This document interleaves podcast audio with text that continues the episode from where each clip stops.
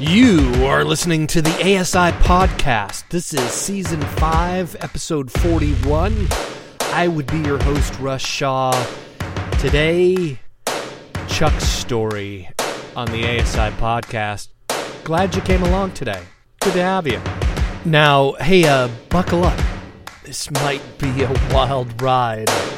First things first, I'ma say all the words inside my head. I'm fired up and tired of the way that things have been. Oh, ooh, the way that things have been. Oh, ooh. Amen, brother. Preach it. Preach it. Second thing, second, don't you tell me what you think that I can be. I'm the one at the sail, I'm the master of my sea. Oh, ooh, the master of my sea. Oh, ooh.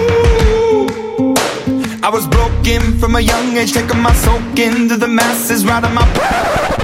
Yes, Believer by Imagine Dragons, and because of certain copyright laws and bots that are out there, I can't play you the whole section of the song that I'd like to, but I can read you some of the lyrics. Again, this is by Imagine Dragons. The song is called Believer, and right as he goes into the chorus there, I, I had to cut it off. But check it out. I love these lyrics, man. I was broken from a young age, taking my soul to the masses. Write down my poems for the few that looked at me, took to me, shook to me, feeling me. Singing from my heartache, from the pain, taking up my message from the veins, speaking my lessons from the brain, seeing the beauty through the pain. You make me a, you make me a believer, believer. Pain. All right, this is the chorus. You break me down, you build me up, believer, believer, pain. I let the bullets fly, oh, let them rain. My luck, my love, my God, they came from pain. You made me a, you made me a believer, believer. Uh, love that tune. Check that out. Um, uh, hey, there's a Spotify playlist for this podcast, by the way. If you search ASI podcast bumpers, you'll uh, you can hear that song in its entirety, or go buy it from iTunes or something like that. But uh, has a lot to do with this conversation I have in a coffee shop recording that with my friend Chuck today. And welcome, uh, listeners ladies, gentlemen, thanks for tuning in to the ASI podcast. Oh man, this here, let's uh let's push the envelope a little more. Here, put the needle back in the groove here. Poems for the few that look at me, took to me, shook at me, feeling me, singing from heartache, from the pain, taking my message from the veins, speaking my lesson from the brain, seeing the beauty through the. ASI247.org.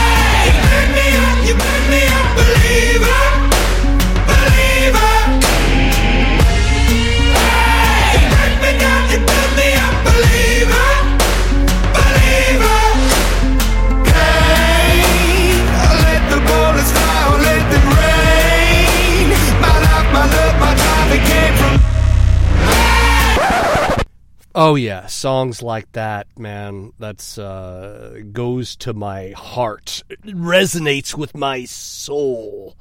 I love that. Uh, it reminds me of this podcast and how a lot of times I'll say that and I'll say it again. Maybe it's a disclaimer. I don't know. I'm not a professional. Like, I'm not a mental health expert. I'm not a sex addiction guru. All right. I'm not Mr. Warm sweater vest intimacy guy, right? Like, it's, it's not me. But I've been through this and, I, you know, successes, failures over the years. But listen, I know what it's like to feel like something owns you and you don't have control over your own body, man. I know I felt that shit and I'm here to, you know, like this song says, um, singing the heartache from the pain, taking my message from the veins, speaking my lessons from my brain, seeing the beauty through the pain. Um, the wisdom that I share here, it's just that. All right, it's my life experience. I'm 49 years old. uh, today. I started this podcast 12 years ago. I was, what, 38? Uh, 37, I believe, when I started this this podcast. And so this is just wisdom from a, uh, another fellow human who's been through it. All right, that's that's all it is. It's taking my message from the veins, from my soul. I, I spit this stuff out because it's in me, and it. I, I just want to. I don't want people to have to just go through misery and and suffer unneedlessly. I, I encourage people to and this may sound a little masochistic right? Like what what you play in that song russ? It's a little you're telling me to embrace the pain? Um yeah because it's going to be painful either way.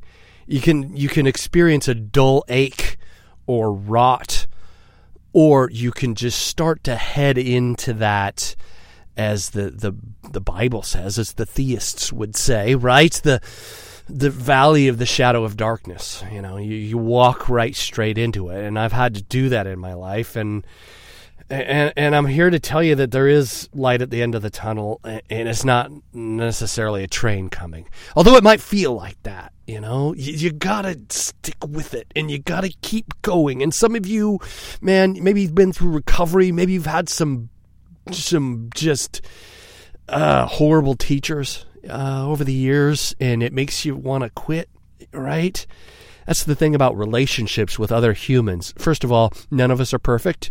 We're all uh, beautifully, wonderfully fucked up in some weird way, as another another podcaster would say. Um, but the, the, as my my friend Paul Young said, it's it's it's walking into relationship as the cure for relationship. Like you get hurt by relationship, and what what's the remedy?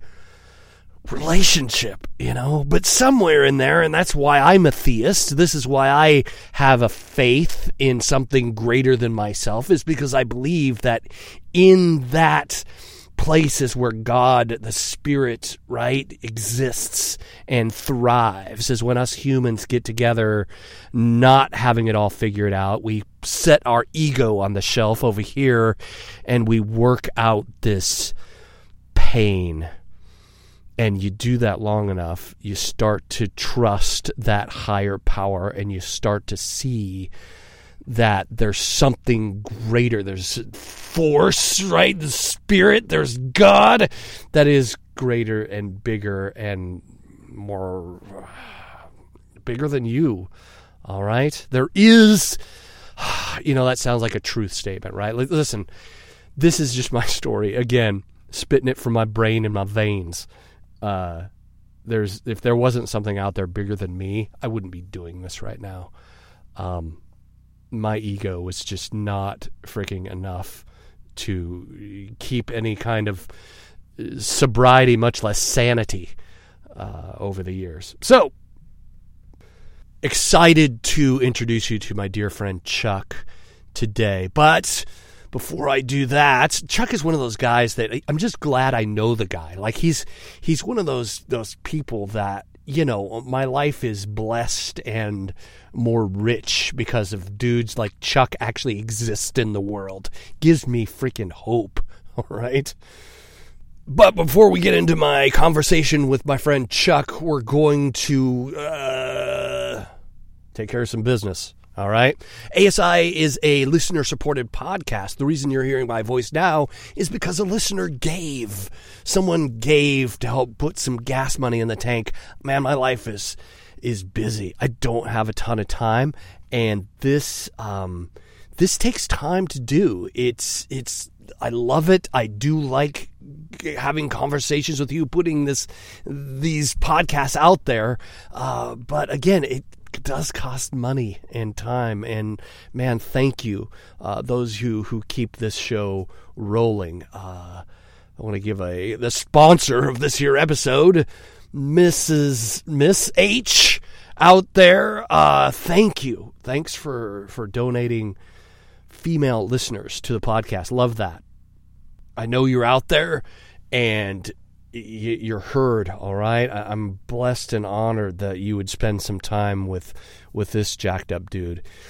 You know, the funny thing is, is that the more I spend, the more time that I've spent in this world, to, to use that word, um, studying, uh, talking to people, being interacting in relationships with others who feel compelled to enter into the healing arts and lend a hand, right? Put a hand out to, to pull somebody up out of the muck and the piss and the pig shit. I love that story from the prodigal son, right? Like this guy finally goes, Hey, um, my dad treats his servants better than I'm living.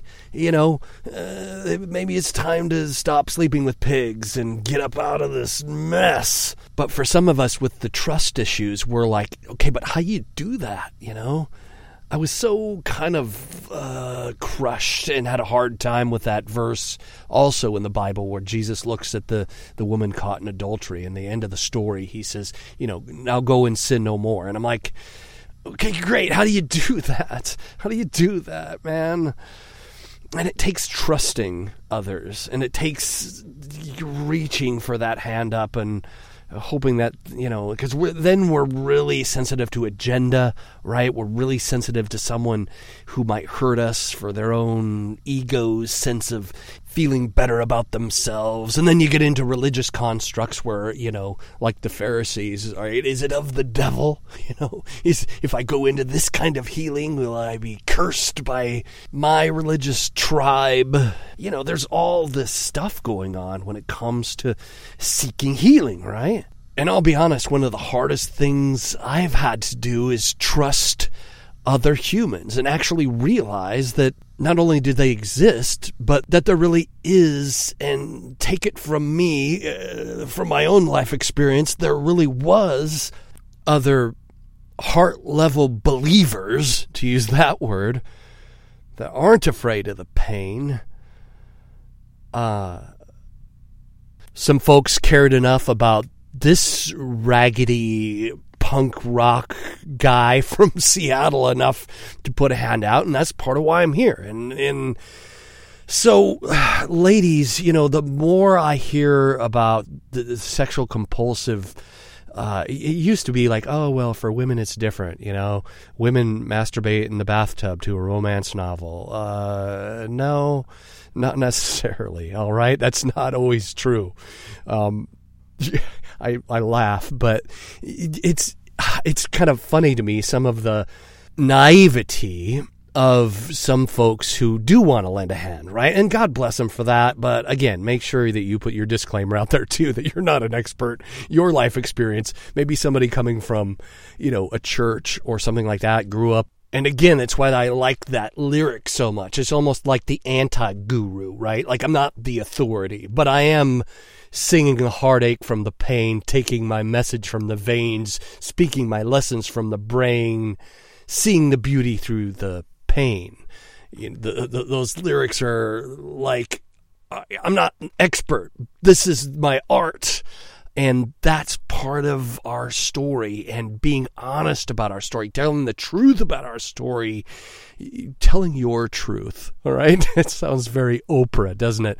But there's something to that. This is your truth. Now, having good um, people in your life to ask you questions about your truth and to dig deeper into your truth is so incredibly important because it wrestles up some of that mucus, right? You can start coughing up some of them lum cookies. And I know I'm going into weird metaphors now. I'm getting over a cold, so, but that's part of.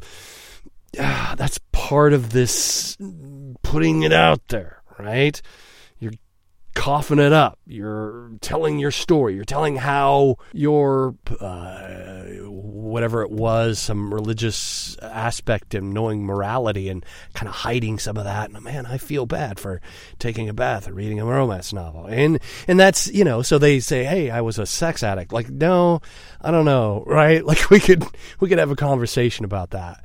Um, some of the women stories are just identical to some of us guys, man. I've heard women say just scrolling for hours online looking for that right image or that right video that would get them off. Uh, man, I relate to that. That's not just a guy thing, and I'm I'm glad you you all are listening, and I'm you know relieved that it's not some it's not always a super relational thing for women it can be and it can be for men too and when the relationships get into you know, infidelity and stuff like that, that's another conversation. And everyone's different. That's what I love about, you know, the years that I've been interviewing clinicians and therapists. They'll say things like that, like, hey, you know, there's no silver bullet. Everyone's a little different. So, you know, and I'm always looking for some tool or some bit of wisdom that'll work for everyone. And it, it's just, you know, we all have a different story.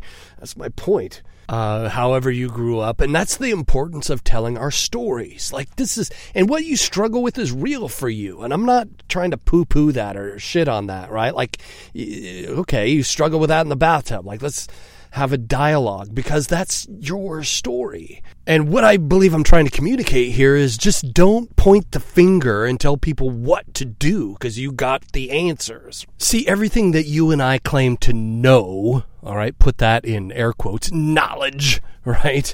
That comes from our life experience and things that we've gathered along the way. Now, some of that can be from ancient wisdom, and that's good, right? You get into the, the element of truth in there. Truth starts to bubble to the surface as we share our stories throughout this realm of time. Um, time is something I I'm fascinated by the passage of time and the places and in the spirit uh, to use that word you know the opposite of ego being spirit wherever you're at in your you know, understanding of spiritual things um, i see spirit as something timeless. There's something about that world that's just it's timeless. Uh, not sure how to describe that but uh, just throwing that out there. I'm going to ask some questions of you, and I do that on the website asi247.org in a thing we call the surveys.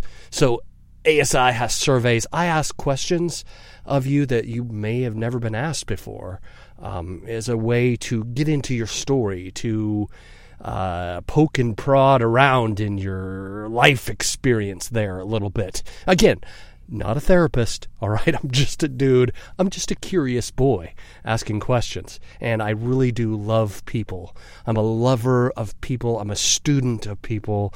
And I learn from you, uh, the listeners, as well, by uh, you filling out these surveys. And I thank you for, for those who filled out surveys. And we got a survey filled out by a female listener and a few more surveys. And I'll, I'll read, uh, I, I want to read a few of those before we get into Chuck's story. We will get into that. We will. But first, a survey uh, filled out by, this is the being known, the ASI or ASI confessional. All right. You come into the confessional booth and confess your I ask you questions, all right? I know what you I know what you're thinking, right? You you thought you were going to confess some sins to your priest Russ. Hell no, I'm not your priest, all right? Uh, I ask some questions here. Um, being known, you're anonymous, but the survey's public. What kind of creative, cool, fun handle or nickname can you come up with yourself for the survey? Uh, Jelly Gal is the, the name she comes up with. Uh, female, uh, sexual orientation is straight, ages of between 39 and 46, uh, married, single relationships, peace, and strain orientation.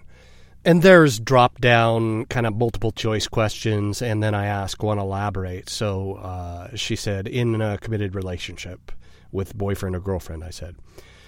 She says, I have two long term commitments. The first with my boyfriend, the second is with my Sancho.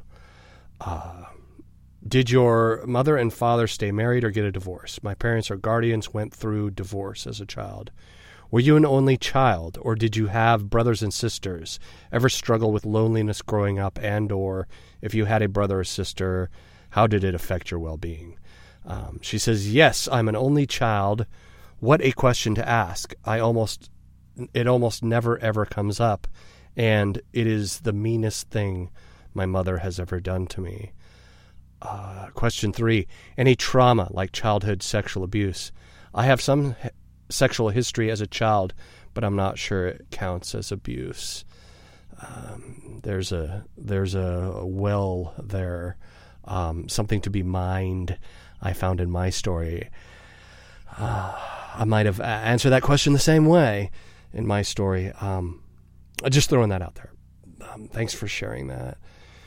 Question number four Do you feel the damage in your past life history is just your life and you will be fine, has healed and left a scar, or is still a painful wound afflicting you to this day?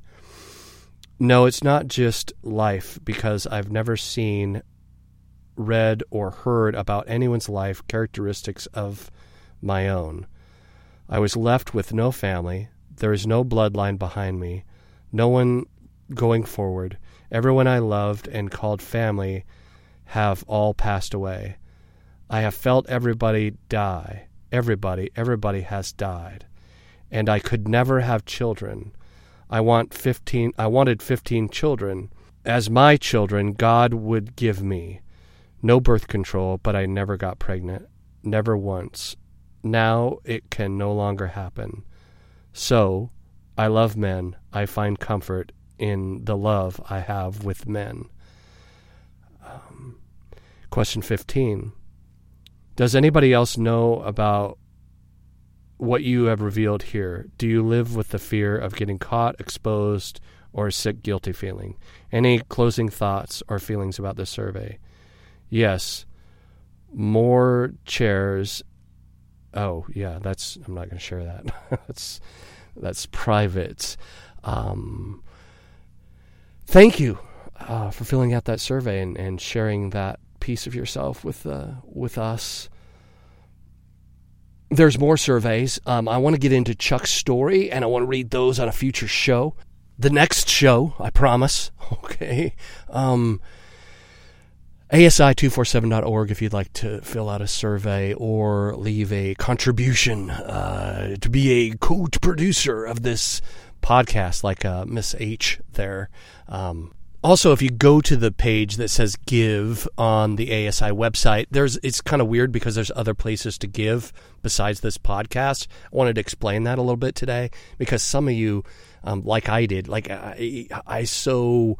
Uh, I track with you guys. Like I'm, uh, I you resonate with me. Some of you who have trust issues because I have them too. I have less now. I'm getting better at learning to trust people, but I'm very sensitive to agenda. And I understand that when I ask for money, that sounds like I'm pushing an agenda.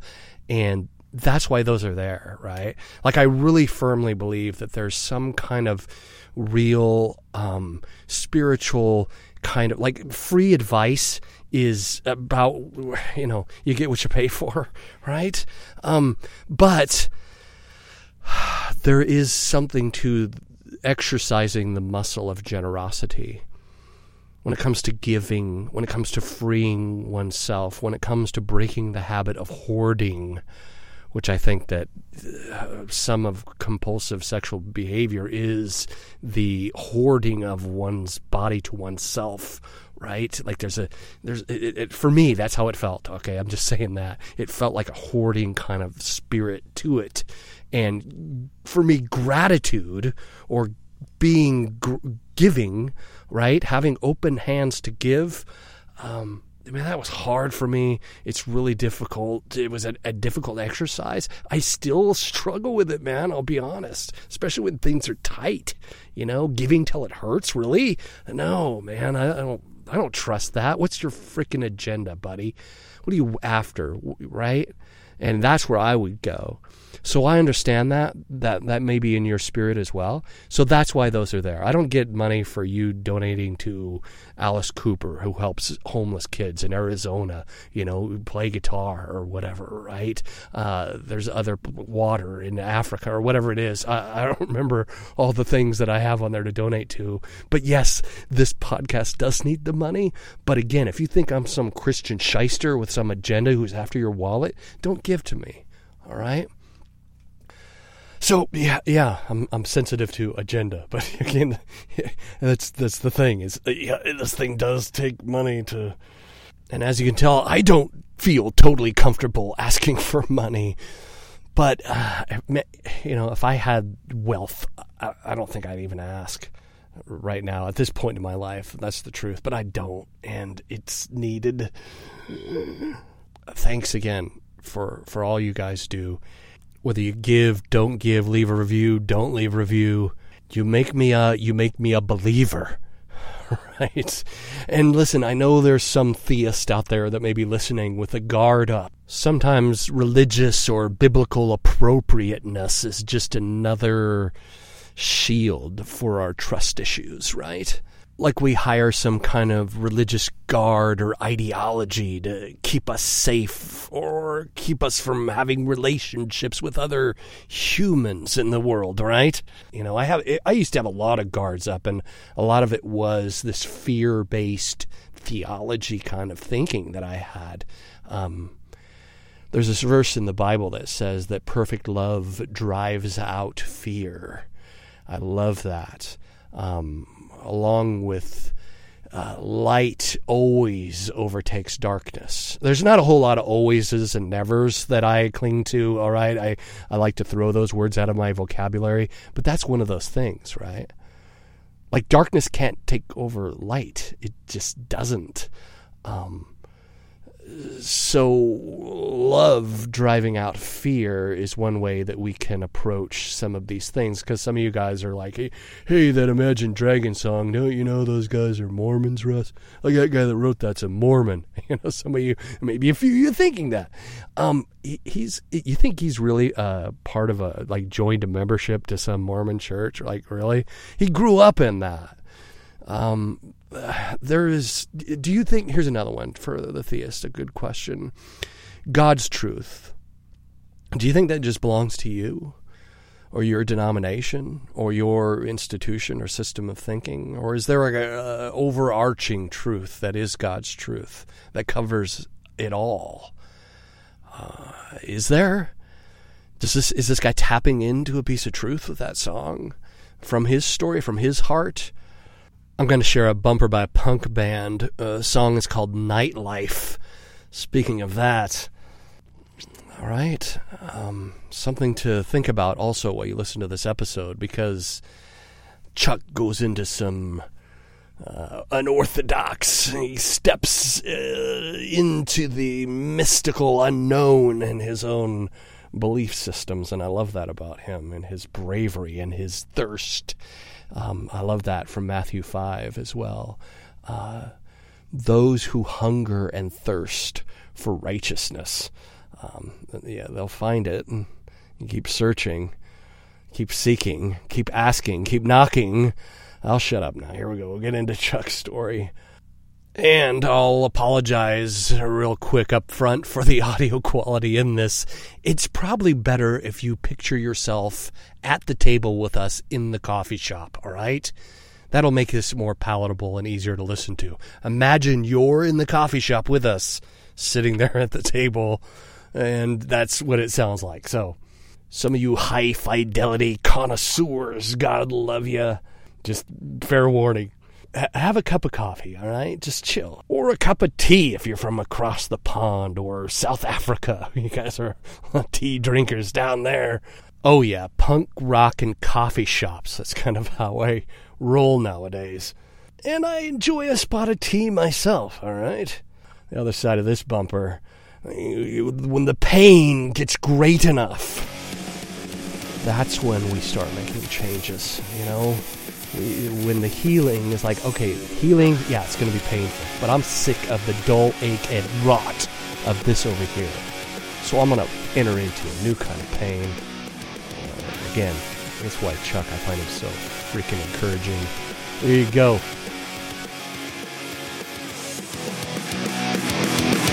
I left it to chance. I never should have let this get so far out of hand, anything to not be alone. Cause when I'm alone, you know I can easily fall back into old habits that I thought I'd left behind.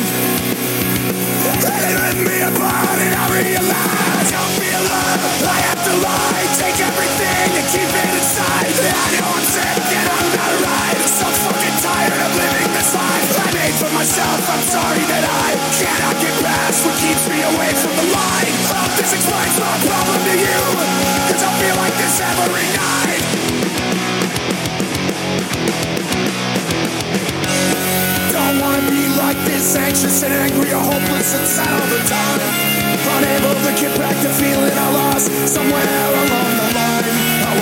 In my sleeve, and everyone sees no matter how hard I try. Never felt worse in my whole life.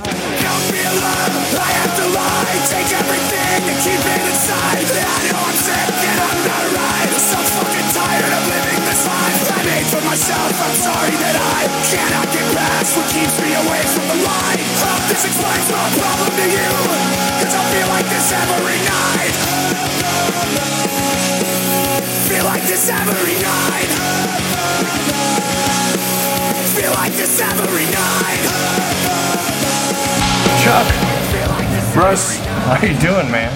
My friend Chuck G on the podcast today. We are at the Loft Coffee Bar here in Everett, Washington, early in the morning. The sun's just coming up. We're a little foggy. It's been a lot foggy. Yeah, I got half a coffee gone, so I'm getting there. Yeah. It's getting down there. I had a scone. So yes, in the traditional coffee culture here in the Seattle metro area, where Aren't scones English though? I think so. There's nothing. Coffee's Italian. It's, I don't know. No, yeah, nothing real English or Italian about Seattle. So I wanted to introduce Chuck to the listeners of the ASI podcast. Thanks for being on, man. Well, you're welcome. Chuck is a guy lives here in Everett. You're an engineer. I am. You uh, land developing stuff like that. Yes, You've got two kids, I do. single guy, Yes, and uh, how old are you, man? 33. Thirty-three. I had to think about that for a minute. I know. Started getting up there. It's like, It's like, what? uh, I mean, I'm 20. I'm pushing 50 now. I'm like, oh, Oh, crap. shit. It's like just like trying not to be be 49 for a while. Um,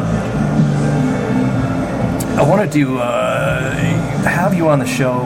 You know, you and I have talked, and we've been through some stuff together, and you uh, you're no stranger to sexual sin, to use that word, right? Well, a lot of people are listening because being stuck in different habits of of sexual misconduct or No, I'm perfect. I'm still wondering why you wanted me on this podcast. right. I live a perfect life, which that's total bullshit. Um, yeah, no, I'm no stranger to it. I was, yeah, unfortunately, we share a, a common interest or a common disaster, and that's still with the, still thinking about Rick's message last week or this past Okay. Saturday or two weeks ago, I guess, as far as that soul development, Right, right. and so it's just Rick is a pastor of uh, AC3, where I've been kind of off and on going to church for since I started this podcast. It was kind of the catalyst for starting this podcast. AC3 was. Uh, left to go to Mars Hill Church in Seattle for a while, and when that collapsed, um, I'm back at AC3 to, to clear that up. So those guys are like family, and that's why I'm back there. And and uh, anyway, so But I've been thinking about just the stuff. it- So my road started about three years ago, as far as the figuring shit out, dealing with it, right. uh, dealing with the just the crap I've lived through. So take me to uh, take me to that kind of worst discovery moment. Most people, most addicts would call rock bottom. My rock bottom. Your most rock bottom kind of moment. mine's weird. It was uh, it was when I found out that my ex-wife was cheating on me, um, and then it was. I was still in denial about it for a while. right? Um, she had moved out, and I had an apartment, you know, just making do and trying to pay my bills, yeah. and just come to realize that I wasn't anything. I was, I had defined myself based on money I made, who I was with, my friends, or lack of, my outward appearance on how well I was doing. Right. Two kids. Yeah, I had, I had an almost perfect family. I had a, I have two boys, so, but I still had two kids. I had a wife. She was making a ton of money. I was making a ton of money. I was traveling the world, Yeah. Uh, and then you know she left, and I had to quit that job and get a you know ride a desk. Right. Who wants to do that if you're traveling the world? Right. And then that's how we met. I was just I was done with life. I was ready to end it all. And that wasn't the first time I'd been there. Right. Um, it was the first time that I was really going to go through with it. You and I met at uh, Port Gardner. Community Gardner Community Church. This is after the fall of Mars Hill.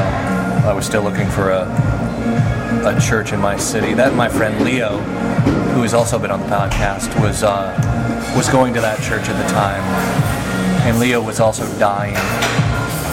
Uh, he had cancer and he did pass about a year and a half ago. Yeah.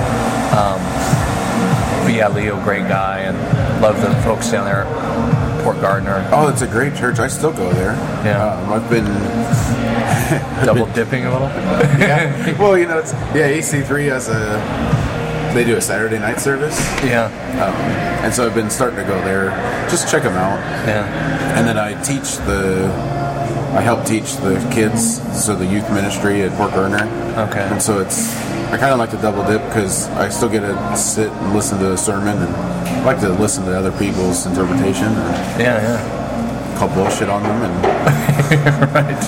Yeah. not that my interpretation's wholly thou, but All right. just the way I see it.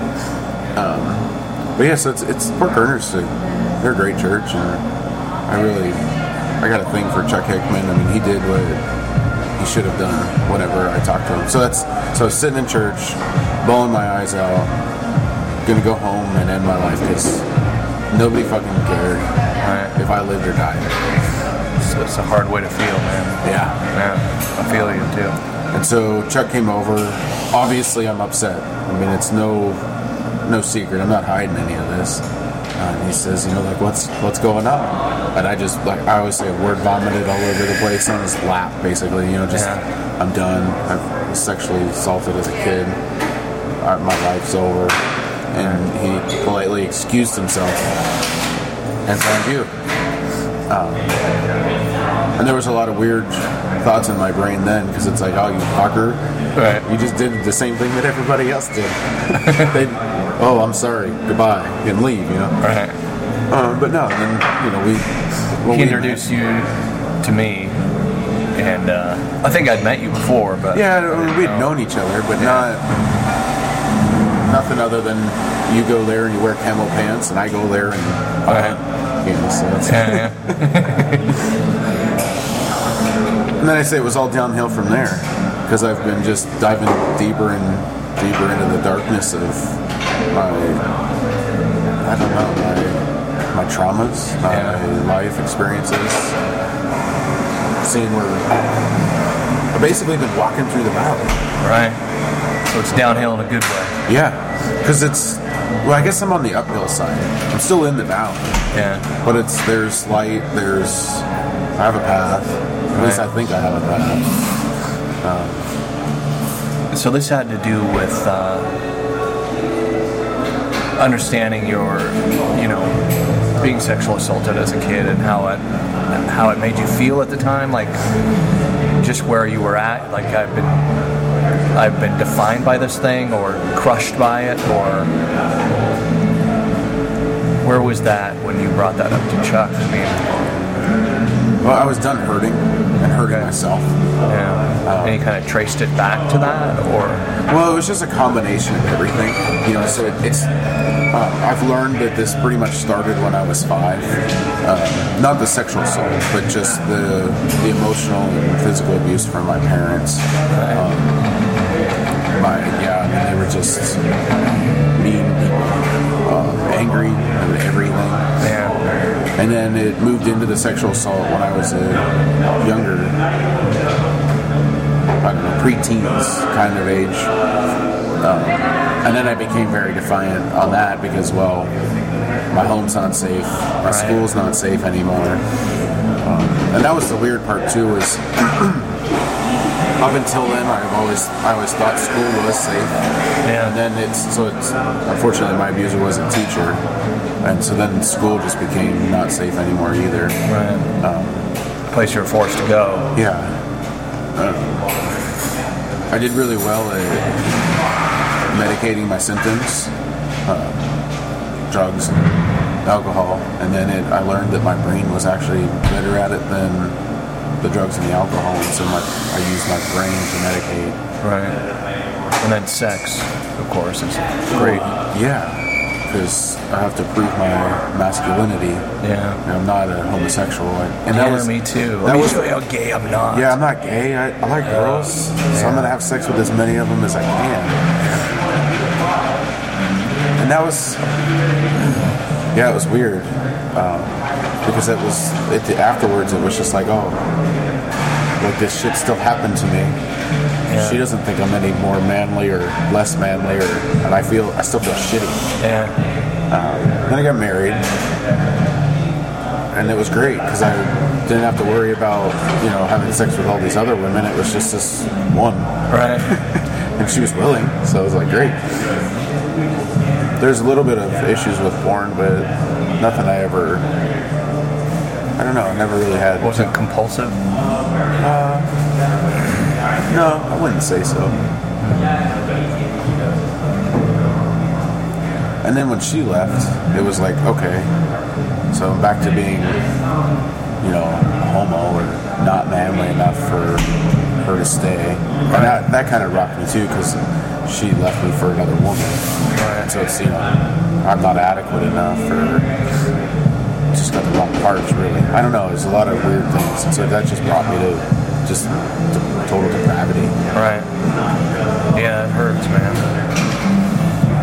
Just having someone, you know, yeah, I- you know, I don't have a bead for what that's like.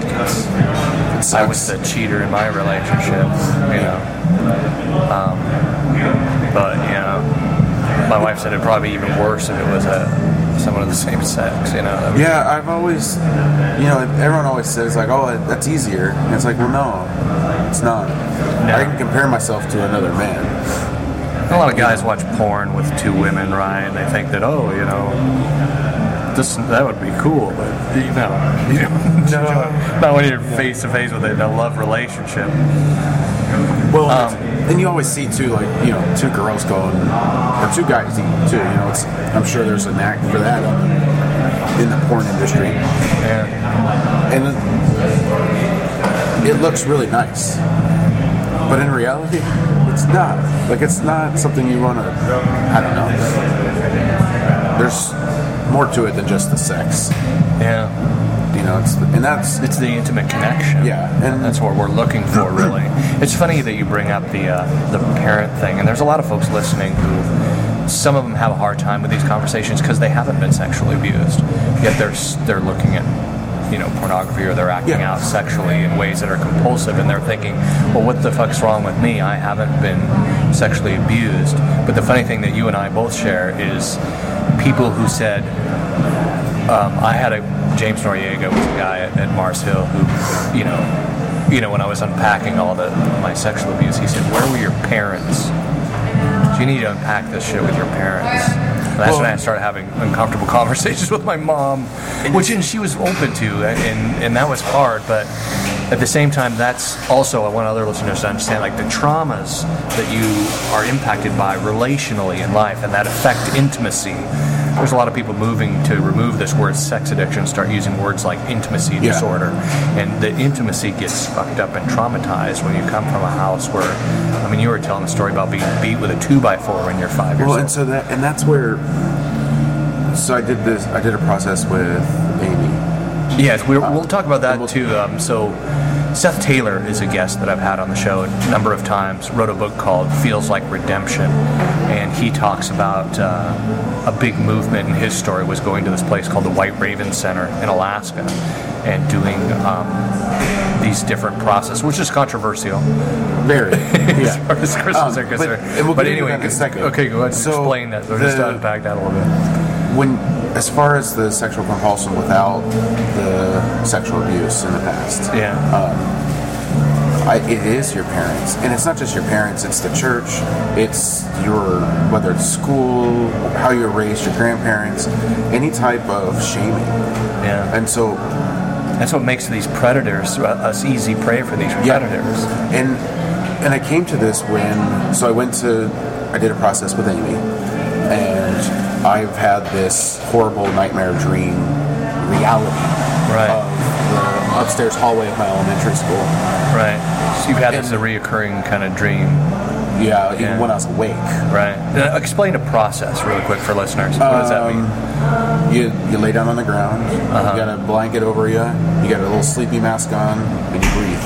And you breathe. But you you're getting you out of your head. Yeah, you, yeah. But it's also too. It's like mentally you go to that place Right. and then feel the emotions that are there. And it's not just. I mean, granted, all mine have been you know like sad, hurt feelings.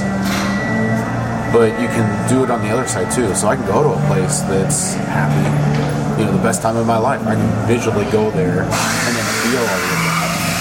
Um, and they, the White Raven folks and Seth and Amy talk about the energy that gets stored in your body. Yeah. And that's all above my head. Right. I just know that when I was done, I was better.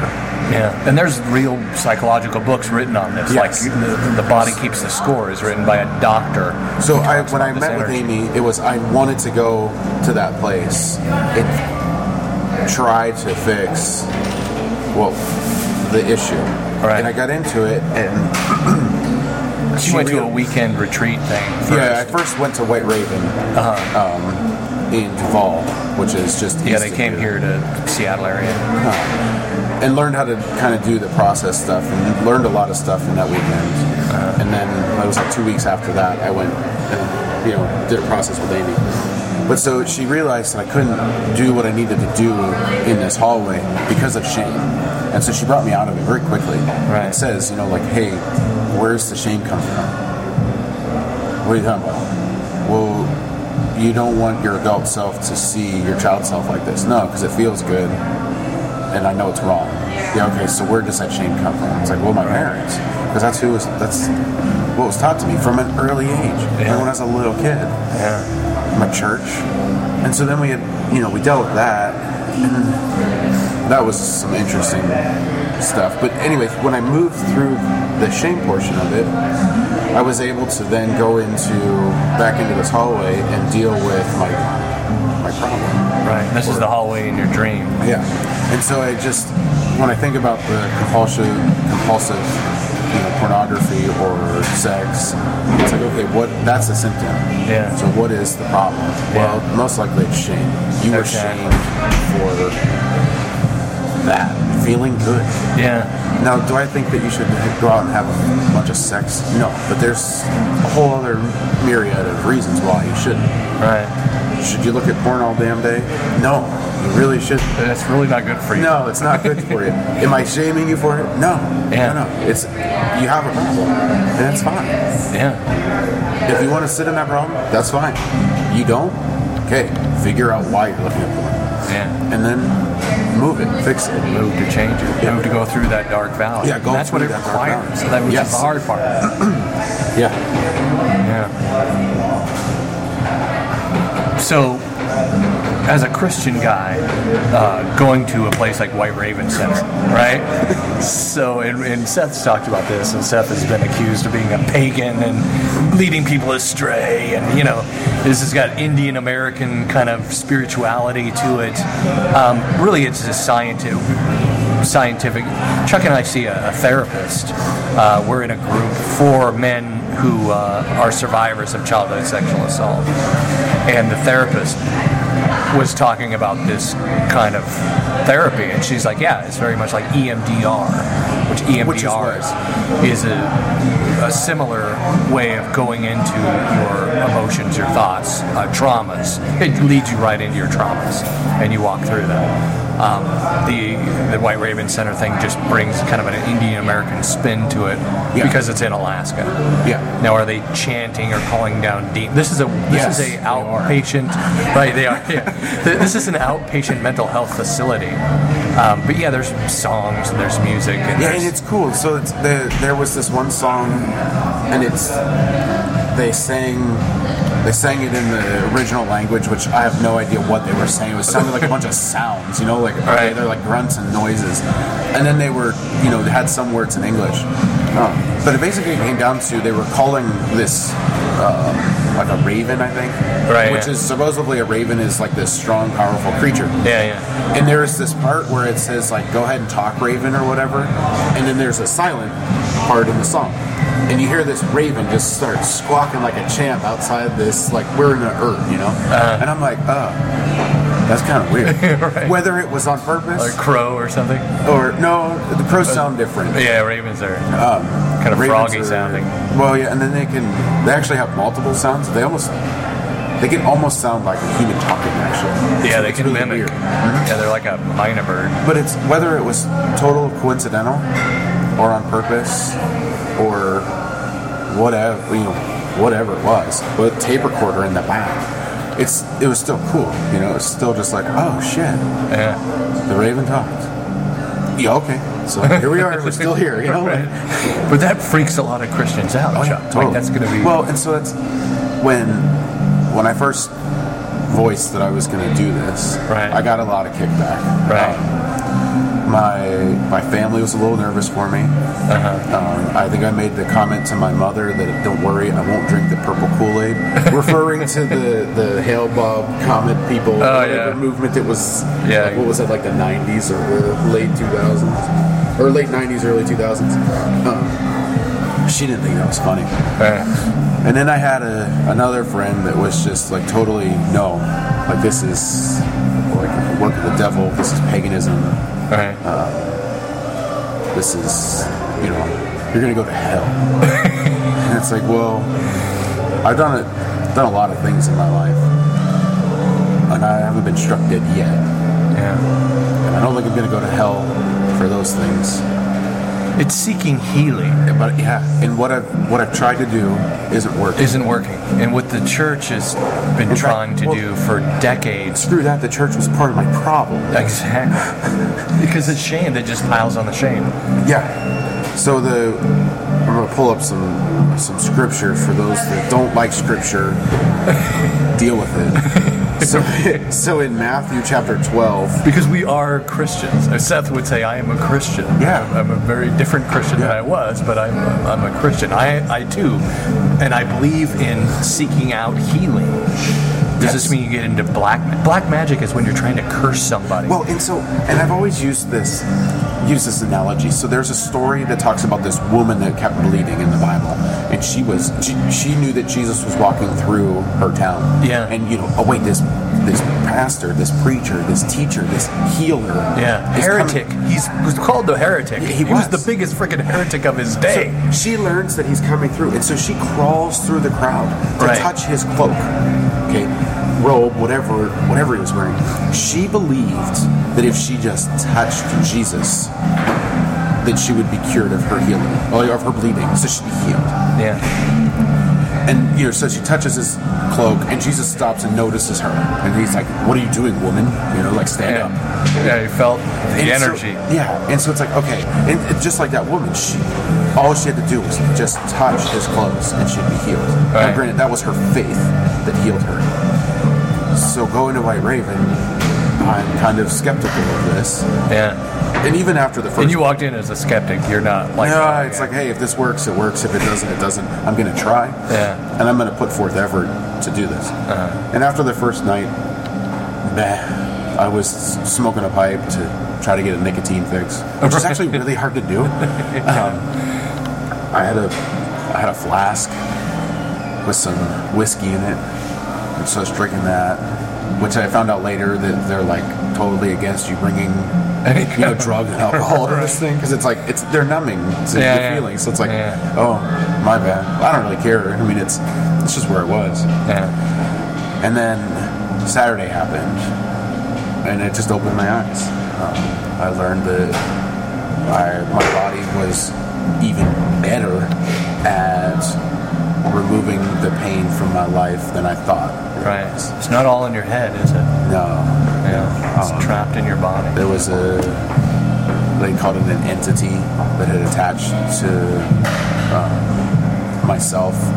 It was like a I developed an alternate personality to cope with being triggered on my sexual abuse and the abuse from my parents.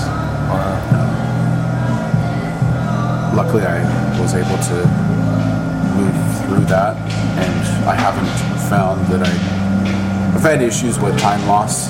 Uh, wake up somewhere, kind of come to. Right. Not wake up from sleeping, but like just come to and have no idea, not how I got there, but like where I was. Right. Or how long, like why am I even here? Right, right. And so that's So this disassociation had been Yeah. a thing for a while. for a long time. I thought it was normal. I just, you know, I'm stressed. yeah, when you grow up and you're normal, you, Yeah, I mean, when Yeah. I, I and so Friday, I say it was bullshit, but it, I kind of learned that that's what I was doing. Um, didn't know the full extent until that Saturday.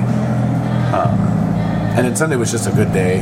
It wasn't. It wasn't you know like mind blowing like Saturday was. And I mean, I was. We were up late Saturday night dealing with myself. I watched a lot of cool things. Yeah. Watched this kid birth himself. right? But yeah, so it's my friend was telling me this is the work of the devil. And, you know, I was trying to e- explaining some of the things as far as what they do, and I threw some scripture at my friend. So again, Yes. Matthew 12, 22 talks about the Jesus being a blasphemy against the Holy Spirit, and uh, so it, the short The version Pharisees. is the Pharisees were telling Jesus that he was the devil Exactly because what- he exactly. commanded this blind mute person so that there was a demon that was inside of him to keep him from seeing or speaking right. and so jesus commanded the demon to leave and then the pharisees were like hey you, you're the work of the devil and jesus explains that no not because if the devil casts out the devil then that's a house that's divided Right. and how can a house be divided stand and still be divided Exactly. Um, and so it was just, it was like a, oh, well, there's another meaning for, that, that you must be getting something different. My friend is, you know, like, Yeah, you yeah. Mu- it must be kind of different. It's like, no. And I had some other verses that I kind of, like the like the, the Pharisees accusing Jesus of healing by the power of Beelzebub. Yes. Sound familiar, Yeah. right? Yeah. And he's like, you know, the guy interviews the guy who, well, I was blind. And now I see. Now I like see. that's all I got. Yeah, like- Is he a heretic? I, I don't know. know. I'm just was blind, and now I. That's all I got. Well, and it's so funny. This the the Pharisees and the Sadducees. They're they're so hung up on these little minute things. You know, it's, Yeah. well, so if he did it on Sunday, and the blind guy's, like, I don't really care. Yeah. I, it's Sunday. I didn't know. I was blind, dude. Yeah. I can see you. Yeah. I've been blind for a long time. I can see. Yeah. Not just a little. Oh, I'm good. Exactly. They were very certain about their thing being right. Yes. and that can block healing for a lot of people. I- I've heard people even say uh, medication is the work of the devil. Um, and it's funny how we get into naming entities and stuff like that. I'm still on the fence about a lot of that stuff, you know. But I think that when we call depression depression, we're naming it. There's a gal, uh, Nadia Bolz-Weber, wrote a great book called Accidental Saints, and she talks about uh, when she had depression. Like as a pastor, she goes, "Yeah, I believe in demons, but I also believe that." She goes, "When I had depression, she goes, when I started to move through it, I named it." And she said, and she was also a stand-up comedian for a little while, so she said she named. This is about the time that Courtney and Kurt had a baby, right? The, Frances was the baby, and, and she goes, "I kind of feel bad for this, but I named my depression Frances." because it was the child of Courtney and Kurt. You know, it was just, and I pictured her in a torn evening dress, standing there with a long cigarette and a bottle of vodka about half drank. You know, lipstick smeared across her face, and that was my depression. I named it Frances, and she goes. When I, start, I started taking uh, like Zoloft or something like that, Yeah. and, and she goes, "It's funny how that bitch hit the road after that, right?" So, yeah, you know, the, did we, did the Bible, did, you know, are these stories calling mental health issues demons as a way to deal with them? They might be. They might be. I don't know. You know, the there's a a story that talks about um, the possessed boy, and the man comes to Jesus and says, uh, you know, if you can, can you try to do something here? You know, right. and Grant, Jesus looks talks to the Father and he's like, "What do you mean if? Like, hello, I can do anything I want. Yeah. You know, like you can do anything you want." And then the man but pleads with Jesus. He's like, "Okay, try. You know, like, please, I have faith. Help me with my faith too in this." Anyway, so it, it explains that the boy, you know, is violently thrown down to the ground. He's stiff. He's foaming at the mouth, twitching kind of thing, and it's like, oh, he's having a seizure. And then Jesus casts out the demon, again, Right. and he stops having the seizure. Now, does that mean that everyone that has seizure seizures Is a demon? possessed? Maybe. I don't know. Maybe that's what they're that's what these folks at White Raven would say. And there's there's a book called uh, I was just l- looking it up. Um, Marissa Peer, she's one of the founders of the White Raven Center. It's called Rapid Transformational Therapy. Yeah. And this is what Chuck experienced. This is what Seth experienced. Um, I've talked to a few other folks that have been there. Uh, I did a process with with Amy uh, at, at Seth and. And Amy's house. Um, it wasn't to the extent that you did going No, to the yeah. thing, but it was it was you know it, it well, was it's, I, did I have any of those? Uh, you know, the first thing I think of is like The Exorcist. Right. Like, did I have an Exorcist moment? Not like the movie. Granted, there was this. My body was talking right, when I wasn't allowing my body to talk. right, There, there's something to say about that. I mean, I'm there, present, sort of, trying to escape the hurt. I mean, granted, I'm in this room feeling the feel, and Right. that, and my brain says no. My ego is like, hey, we need to survive. Yeah. Go to your place, and I'm trying to get there, and I. and your place was outside of you. My right? place was yeah, my place was locked in this box. Well, the box no longer exists because I was told that I would develop this alternate personality. Right. So now I have, I'm conscious of the fact that I do this, and so when I go to find my box, it no longer exists. And so I'm trying to find it still to escape this the feelings, and I go from crying to laughing hysterically, talking to Marion Right. with this like 11 year old evil style protective voice and it's like no shut up body like why is my body talking Right. now you know miriam says you know take sovereignty over your body and command this thing to leave and it's like well okay i'll try and i you know get the hell out of my body it took a little while but it wasn't like this exorcist moment where somebody else was holding a Bible and a cross over me. You demon, Right. I demand you to leave. I mean, it was me saying, "Get the fuck out." right. Exactly. Uh, was it an actual demon? I don't know. Yeah. I just know it doesn't exist anymore. I don't really care what it is. That's Right. trying to that's labeling the fact that I was healed on Sunday. Right. Now you didn't go to this thing to stop smoking. Oh yeah, that's that's a great thing too. no, I went I went to White Raven Center to be cured of my sexual abuse, Right. which you can't be cured from something that from your It's sexual abuse. You can, yeah, it happened. I can't Yeah. not do it. But the have it. anxiety and the after effects. So yes, Yeah. So I have smoked for a long freaking time. Uh, Cigarettes. Cigarettes, yeah, 20 Yeah. plus years. Uh, yeah, about that, 20 years. And I think I was 13 or 15 when I started smoking. Like I used to steal my mom's cigarettes out of her purse and shit. You know? Right. I've been trying to quit for like, I don't know, at least 10 years. And three years pretty hard, as I understand. Very hard. I've known you. Yeah, very hard. And it's oh, it was the hardest. It was the hardest thing I'd ever been doing. Um, so Saturday happened. I commanded this thing to leave my body, and then never really thought about the cigarettes. It didn't. It didn't take until like Tuesday, Wednesday afterwards did I realize. Wait, not only did I not have a cigarette, I haven't even had a craving for a cigarette. And I thought, oh, okay, well, maybe it's just because I had this long weekend where I didn't smoke. You know, and everyone says everything in three. So three days and you're over that hump, and then three weeks and you're cured. You don't have to, you know, you won't want to smoke anymore. Right. But it's like, no, come on, I'm still going to have a craving. I'm just not going to have the habit of going to get cigarettes. So I said to my buddy, I'm like, hey, give me a cigarette. And, you know, he's like, I thought you quit. I'm like, well, I don't know. Right. I'm gonna, I'm gonna test it though. So I light it and I'm gagging. It's gross. It tastes nasty. so I wow. go to White Raven to be cured of my sexual abuse, and I'm really cured of you know smoking. Uh, but it, and it's not just that though. Um, Seth talks about you know he had a compulsive issue with pornography. Yeah. And for him, it's porn. and he goes and was instant. You know, he just doesn't have a, a drive for it anymore.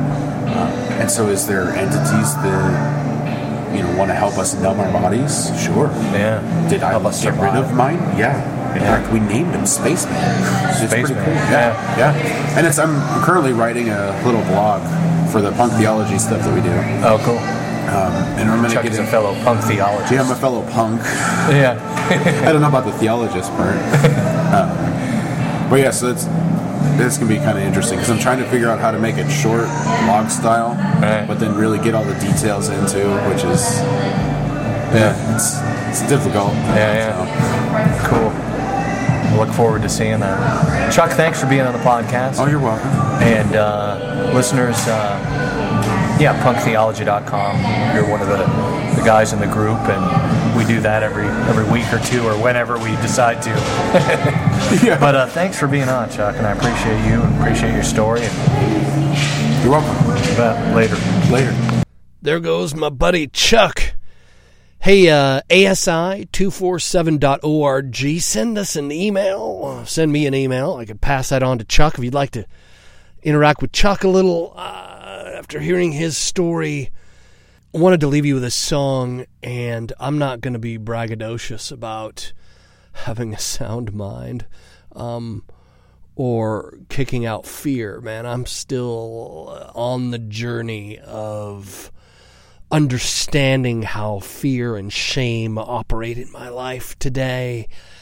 Uh, but I, I, do love this song, and, and Matthew West is one of my. Uh, I don't like a lot of Christian music. All right, I'll I'll be honest. I'm a Christian mystic, spiritual anarchist. But I do love this song, and I, I do love the no bullshit approach of, of Matthew's music. Um, sometimes I wish a punk band would cover some of his stuff, to be honest, because it's it's that you know kind of gritty. So I wanted to leave you with this as I tune out. Um, listen, uh, ASI is the property of Digital Audio Project LLC, who is responsible for its content. Thanks again for listening. ASI247.org again is the website, and Heart, Mind, Love, Sex, and Affection is the Facebook group for this here podcast. If you'd like to uh, stop by there and say hi, join the conversation, we'd love to have you. Till next time, bye. Brian just got back from overseas, suffers from PTSD. He's at the VA hospital in Phoenix. Raven's mom died her senior year. Why did God have to take her away from here? Some days she still can't believe it. Ian's just eight years old, way too young to know what the word anxiety means, but he told me my song's strong enough helps him through. And Amy's a single mom, driving her little girl back and forth to chemo treatment she can't afford, don't know what she's gonna do.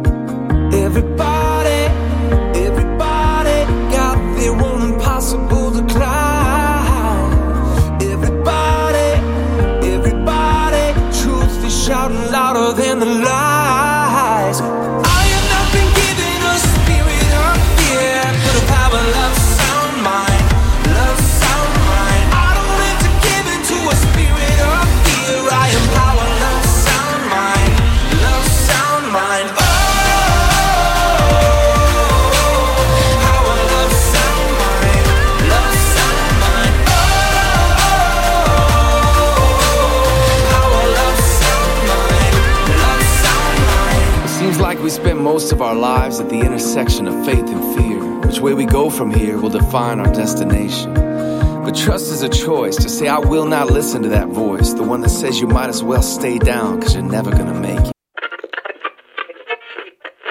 Don't forget to subscribe.